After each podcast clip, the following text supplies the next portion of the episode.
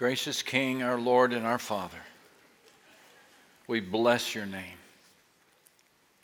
In this short time that you have given to us on this earth, we pray that we can be faithful to the calls that you have placed on our hearts, that we could respond to the indescribable love that comes from you, O Heavenly Father, the strength that comes from you, O precious Spirit and the sacrifice that comes from you, dear Jesus, our advocate and our brother.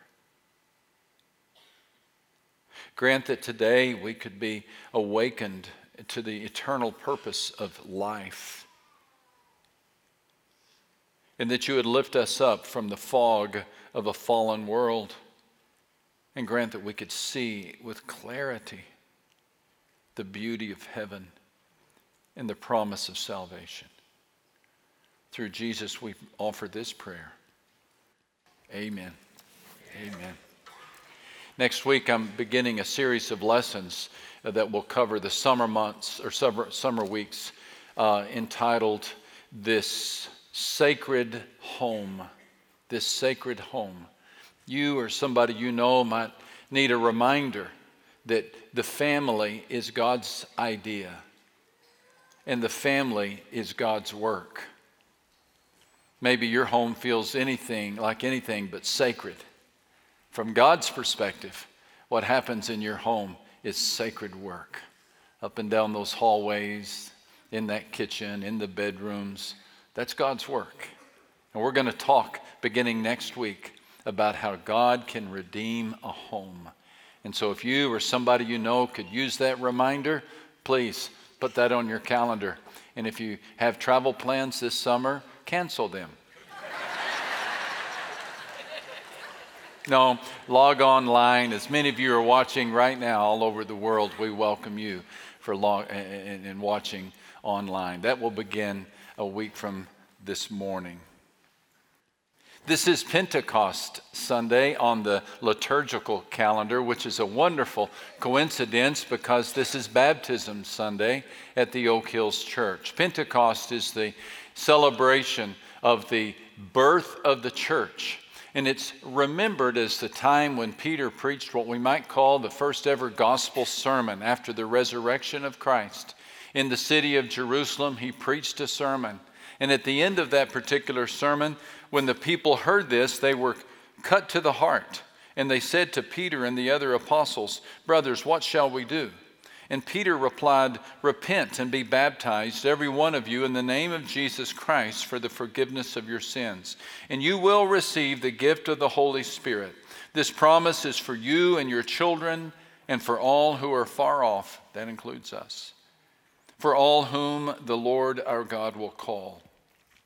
With many other words, he warned them and pleaded with them Save yourselves from this corrupt generation. And those who accepted his message were baptized. And about 3,000 were added to their number that day. And they devoted themselves to the apostles' teaching and to fellowship and to the breaking of bread and prayer. Christians participate in two God ordained sacraments. One is baptism, and the other is communion. Uh, communion is celebrated on a regular basis, and baptism is a one time event in which a person publicly proclaims and declares their faith in God. Baptism, in many ways, is like a jewel. If you pick up a jewel and look at it, it, it, it may be attractive, but in and of itself, it's not that special. But when you take that jewel and place it up against the backdrop of a piece of black velvet or, or shine a light upon it, uh, you begin to see things you've never seen before. Baptism is like that. In and of itself, it's, it's, it's nothing special about being lowered into a body of water and lifted up. But when you take that moment and you place it against the backdrop of our sin, and you place it in the light of the cross of Christ, it comes to life. And you begin to see that baptism has, like a jewel or like a diamond, many sides, many facets. It is a picture of resurrection. It is a promise of a life dying and a life beginning. It is a picture of cleansing. It is a picture of a new birth. It is a demonstration of obedience. It is a willing plunge of a willing believer into the promise and into the power of Jesus Christ. Once a person admits their need for sin, I'm sorry, their need for Savior and the existence of sin, a step must be taken. And that step is baptism. So important was this ritual or this moment that, from what we can tell, with the exception of the thief on the cross, every single believer in the New Testament was baptized. And most importantly, Jesus, the only person who never needed to be baptized, was baptized. Baptism has a way of separating the tire kickers from the car buyers. Baptism is that act of going public with faith. Would you feel comfortable marrying someone who wanted to keep the marriage a secret? Neither does God. Baptism is like that wedding, it is the public proclamation of faith. It is one thing to have a personal, quiet faith and never share that with anyone. It is something else entirely to step out of the shadows in front of family and friends and a congregation and colleagues and demonstrate that faith in baptism. This step raises the ante.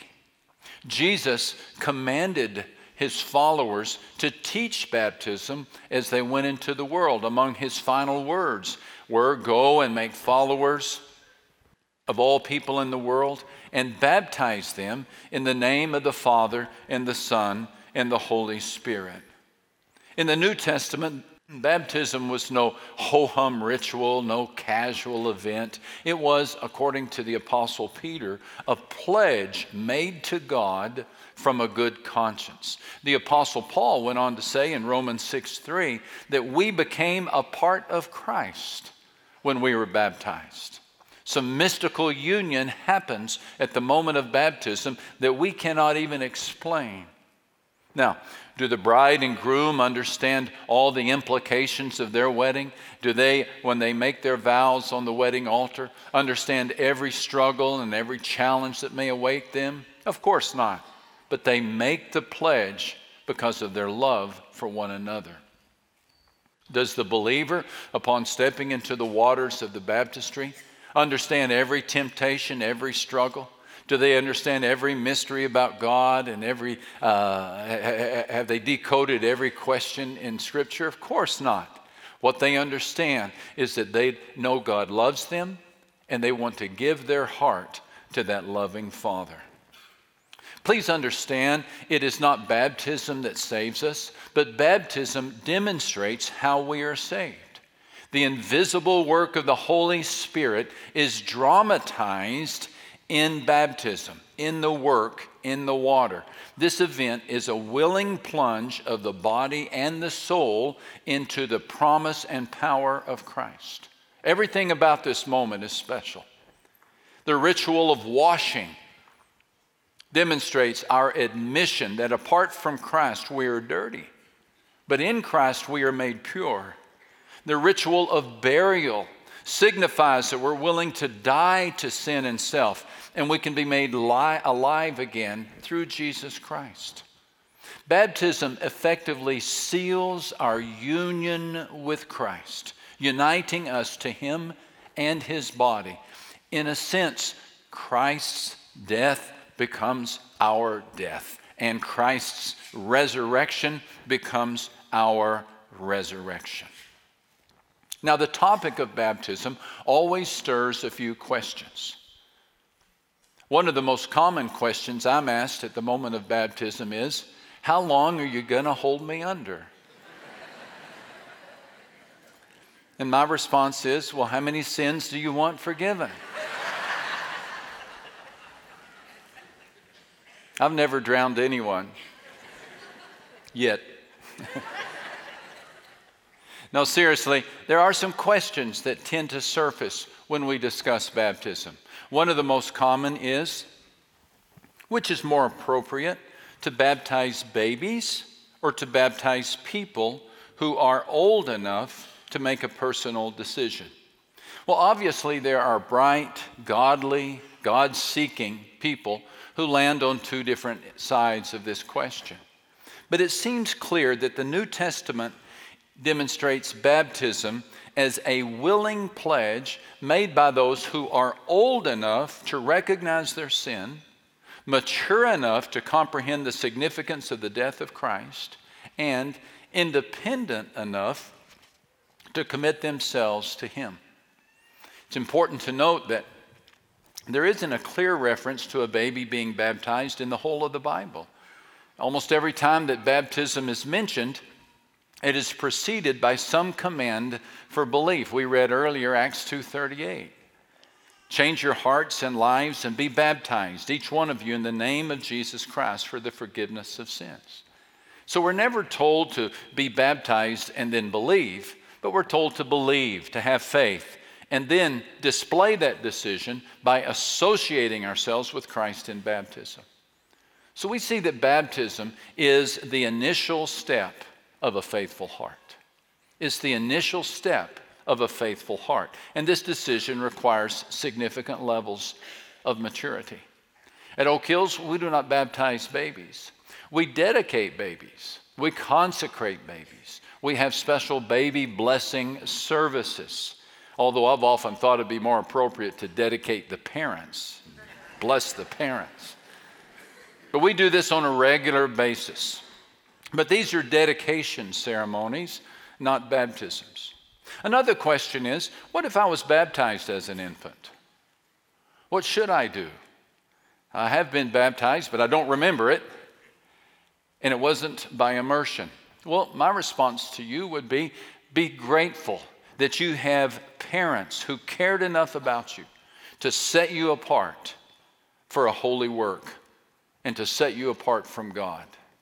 Because of their devotion, you now have an opportunity to complete their prayer, to complete their prayer by willingly submitting to adult baptism.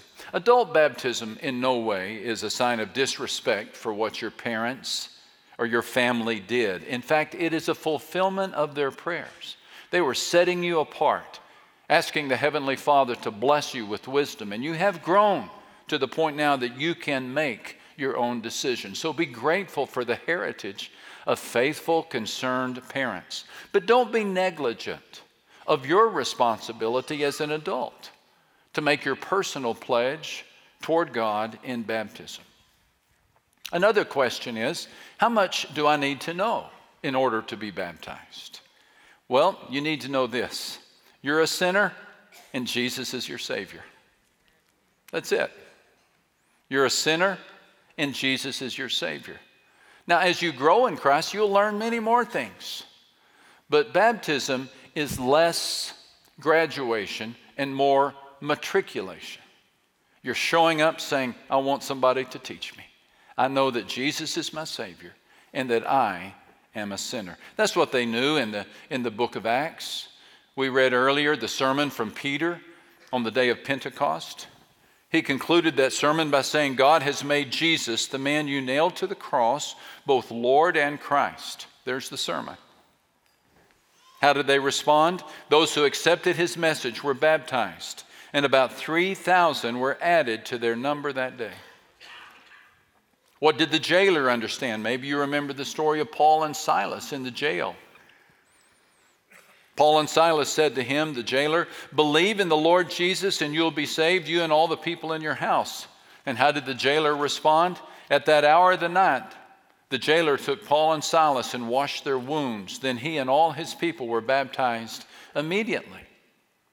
What about the message of Philip to the official from Ethiopia? Philip began to speak and told him the good news about Jesus. And what was his response? The officer said, Look, here is water. What's stopping me from being baptized? Both Philip and the officer went down into the water, and Philip baptized him. So the similarities repeat themselves. The message and response are consistent. The message is Jesus, and the response is always voluntary. A simple faith in Christ and an immediate response to faith in baptism. When I was in college, a friend asked me if I would baptize her. I had never baptized anyone, so I called another friend who knew how to do it. I said, What do I do? He said, It's very simple.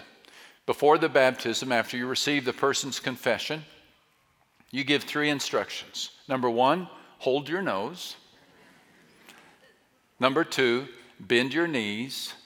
And number three, let me do the work. It was dozens of baptisms later in my life before I realized there's some pretty good theology in those instructions. I don't know about the hold your nose part. But bend your knees, let someone else do the work. Baptism is a willing bow, a humility, a sense of trust, placing yourself in the hands not of a pastor or preacher, but in the hands of God, bending your knees and letting Him do the work, letting Him lower you into the tomb of Christ so you participate in the death of Christ and letting Him raise you first spiritually, but then ultimately physically, just as He raised Christ from the dead. Again, we don't understand all the mysteries of baptism, it is beyond our capacity to do so. But baptism is not graduation, it's matriculation. You're the first grader, yes, you're even the kindergartner. And you're showing up at school saying, Lord, teach me. I want to be a learner, I want to be a disciple. Don't allow baptism to be something it's not. Apart from the cross, apart from the grace of Christ, a dunk into the water matters nothing. And if you're thinking a dunk in the water is going to save you, you've missed the message of the cross and the gospel of grace. We're not saved by what we do, we're saved by putting our trust in what Christ has done for us. And at the same time, don't prevent baptism from being what God intended. This is no casual event, it's no optional command. It is a willing plunge into the power and promise of Christ. Baptism is the first step of a believer. If it was important enough for Jesus to command, isn't it important enough for you to obey? If it was important enough for Jesus to do, isn't it important enough for you to follow? In baptism, God signs and seals our conversion to Him. For all we may not understand about baptism, we can be sure of one thing it is a holy moment. And so, Father, we now come into this holy moment, anticipating the baptism of these, your servants, your children, aware that in the heavenlies you are consecrating them, setting them apart for a special work. We thank you, Lord for what we see is what you have done the cleansing, the burial, and the resurrection. And Father, we pray not only for these, but for those who right now are being prompted by you to be baptized this morning, who came with no plans to do so, but you came into their hearts and you have plans for them. May they be obedient to the prompting of your Spirit. Through Christ we pray. And all the church said,